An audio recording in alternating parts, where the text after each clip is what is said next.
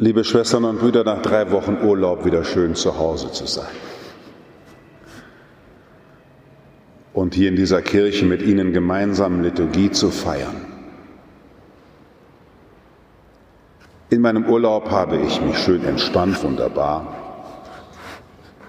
und habe mich aber auch ansprechen lassen. Unter anderem von einem Buch, das mich gar nicht mehr loslässt. David Gräber, David Gräber, Amerikaner, ein Spiegel-Bestseller mit dem Titel, den sage ich jetzt mal in der Kirche, sollte man vielleicht nicht, aber ich sage den Titel trotzdem, Bullshit Jobs. Bullshit Jobs. Gräber beschäftigt sich in diesem Buch mit der Frage, warum so viele Menschen an ihren Arbeitsplätzen Sinnloses tun müssen. Er beobachtet und hat einen Artikel geschrieben, 2013, vier Seiten und hat so viel Reaktionen bekommen, dass er dann dieses Buch geschrieben hat. Er beobachtet, dass viele Menschen in der Kirche, aber er interessiert er sich nicht so für, sondern eher in der Bankenwelt, in der Public Relation Branche, in der Beratungsbranche und überall, dass da sehr, sehr viele Menschen arbeiten, die, wenn man sie fragt, findest du das sinnvoll, was du tust? Verschämt antworten müssen, nee, eigentlich nicht. Die vielen Menschen, die einen Bleistift von rechts nach links bewegen und von links nach rechts, die Kästchen ankreuzen müssen für die Abteilung, die über ihnen ist und noch ein Kästchen ankreuzen, Bullshit-Jobs. Das geht so weit, und das kennen Sie dann schon eher, dass Krankenschwestern sagen, nur noch 30 Prozent meiner Tätigkeit ist Pflege. 70 Prozent ist Dokumentation. Für wen, weiß niemand. Sieben Minuten einer ambulanten Krankenschwester in einem Haus, um eine Injektion zu verabreichen, zwei Minuten Injektion, fünf Minuten Dokumentation. Das Buch hat mich aufgewühlt. Und es trifft mitten in das Herz der heutigen Lesungen. Wie kann es sein, dass wir Menschen uns so organisieren, dass das drumherum wichtiger wird als die Sache selbst? Dass das drumherum wichtiger wird als die Sache selbst. Das Dokumentieren und Einordnen und Archivieren, das Verwalten und Aufschreiben, noch ein Paragraph und mehr und mehr. Das beschäftigt mich durchaus auch als Kapuziner und ehrlich gesagt auch als einer, der für den Franziskus-Treff, den der Bruder Wendlin gegründet hat, verantwortlich ist. Immer wieder denke ich an ein böses Wort, das einer einmal geprägt hat. Jesus verkündete das Reich Gottes und was kam, war die Kirche. Das ist die Erfahrung eines jeden Menschen, der begeistert ist und Gefährten um sich versammelt und dann hat man Gefährten, die sich ja irgendwie treffen müssen. Dann trifft man sich zuerst im Wohnzimmer, dann ist das auch umständlich, dann mietet man ein Hinterzimmer in der Wirtschaft an und wenn man genug Geld in der Kasse hat, ist bald das Vereinshaus da. Dafür braucht man dann einen Hausmeister und noch einen Gärtner und einen Haftpflichtvertrag und einen Brandschutzversicherungsvertrag und schon ist man in diesem ganzen Gehege und Gepflege der Institutionswerdung einer Idee. Die prophetische Kritik an den Umgang Israels mit den heiligen Schriften, die Jesus aufgreifen und der seinerseits die Schriftgelehrten angreift, ist eine Kritik, die von uns aus andere trifft, aber die natürlich auch unser eigenes Leben trifft und jeden Einzelnen. Ist das, was du lebst, noch das Herz, das du hast? Ist die Wohnung, die du mal eingerichtet hast für deine Allerliebsten, ist das wirklich noch die Wohnung, die heute zu dir passt oder müsstest du nicht längst ausziehen? dann, ja, geht aber nicht und da kommen die Kinder müssen auch nach Hause kommen und man muss auch noch ein Zimmer für die haben und das muss noch irgendwie alles so bleiben. Und David Gräber in seinem Buch Bullshit Jobs beschreibt, dass eigentlich wir Menschen, nachdem wir die Phase des Jäger- und Sammlerseins, des Unterwegsseins verlassen haben und zu Ackerbauern geworden sind und Häuserbauern, wir, wenn wir an Zukunft denken, ständig an gestern denken und nicht an morgen. Und vor lauter Angst, dass wir vielleicht die Zukunft nicht schaffen könnten, immer wieder von vorgestern her unsere Zukunft planen. Darum sage ich manchmal Paaren, gut, ich habe keine Ahnung von Ehe und von Paaren, ich weiß das wohl, trotzdem sage ich dann manchmal so Sachen. Wenn dann zwei Leute zu mir kommen, 35, möchten jetzt heiraten, ist ja so das Alter, wo so viele dann kommen.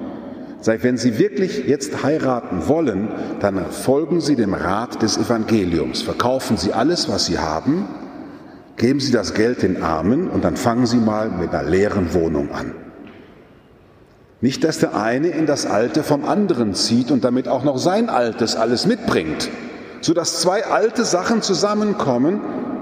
Wie soll daraus Neues werden? Die Kirche in unseren Tagen, liebe Schwestern und Brüder, wie auch die deutsche Gesellschaft, die ganze Welt fragt sich, wie können wir Neues schaffen? Wie können wir es schaffen, aus den Schriftrollen des Vergangenen auszusteigen und neu zu werden? Als das letzte Kind bei Ihnen aus dem Haus ausgezogen ist, haben Sie dann geplant, das Haus aufzugeben, in eine kleinere Wohnung zu ziehen? Nee. Ich kenne nicht viele, die auf diese Weise sagen, ich passe mein Leben dem an, wie es ist. Und auch die Kirche wird, die Kirchensteuermittel werden weniger, wird noch nicht so fantasiereich sein, wirklich dann das, was sie hat, dem anzupassen, was uns in die Zukunft führt. Und auch wir als Kapuzinerorden, wir wissen, dass wir weniger Mitglieder werden, ich kann Ihnen sagen, da sind wir franziskanisch bis zum geht nicht mehr gerne von mir aus, aber es fällt verdammt schwer, dann darüber nachzudenken, was ist denn zu lassen, was wir einfach nicht mehr tragen können. Das sind die Fragen, die Jesus hier genau anspricht. Wir halten uns an die Überlieferungen der Alten fest und denken, das Festhalten an dem, was ist, bringt uns Zukunft. Dabei hat, haben die Propheten verkündet, dass Gott, der kommen wird, uns selbst Zukunft schenken wird.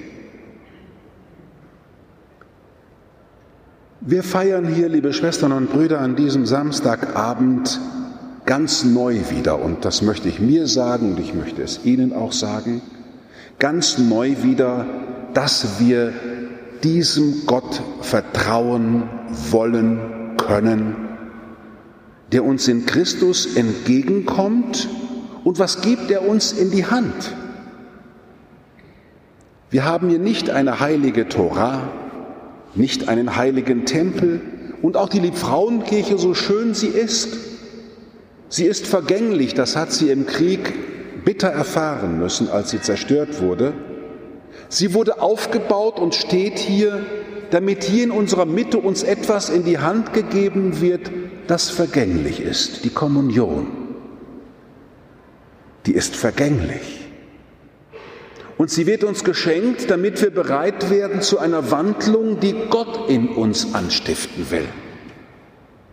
Eine Verwandlung, die von ihm herkommt und die von ihm her uns aufbauen will zu einer Zukunft, in deren, die uns selber noch vielleicht gar nicht so bildhaft vor Augen steht.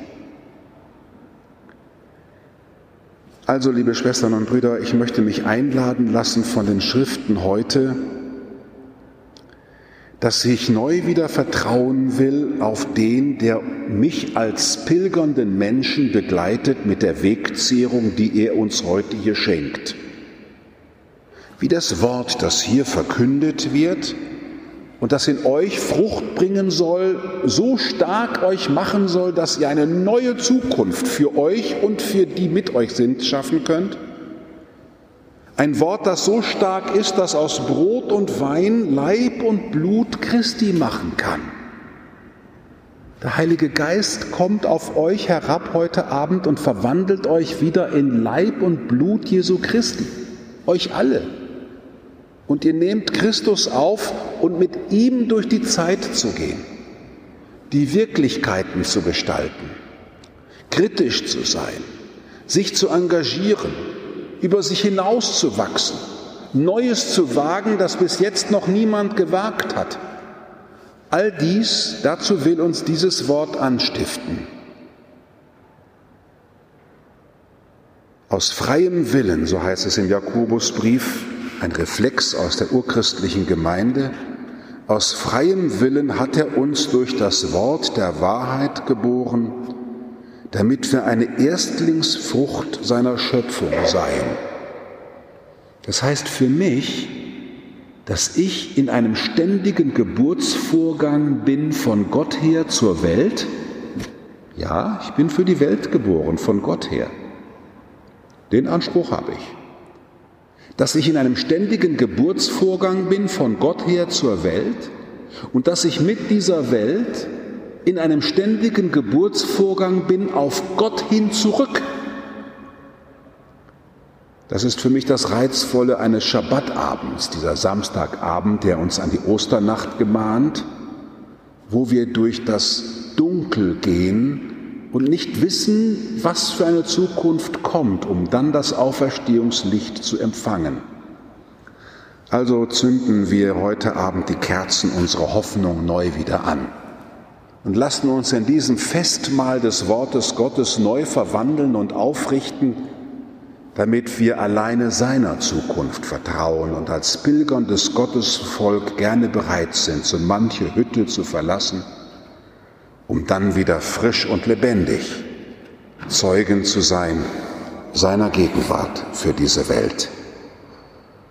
Amen.